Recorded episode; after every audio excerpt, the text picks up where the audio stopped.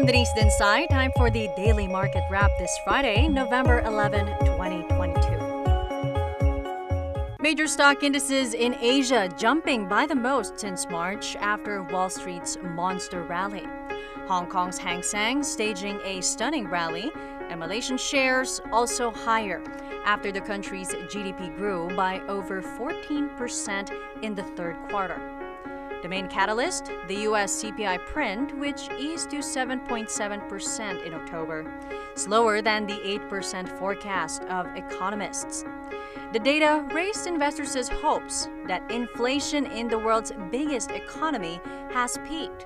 Philippine shares joining the rally. The main index now back at the 6200 level after gaining over 100 points or nearly 2%. Value turnover was below 5 billion pesos.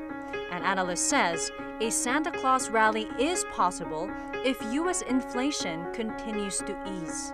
Assuming inflation continues to cool down and the Fed does start becoming less aggressive with its rate hikes, a happy Christmas is very well, very possible.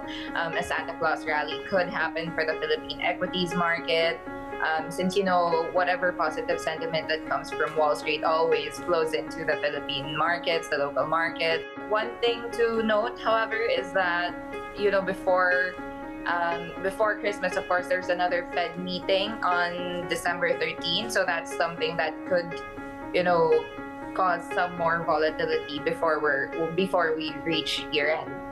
Aside from the softer US CPI print, investors are also reacting to the latest changes to the MSCI Global Standard Index. Three names were booted out. Dennis Anthony Uy's Converge ICT, GT Capital Holdings of the Ty family, and Manny Pangilinan's Metro Pacific Investments. But all three were added to small caps. The changes will be effective when markets close on November 30. And that is it for today's Market Edge. Don't forget to hit the follow button for the latest market action in the Philippines.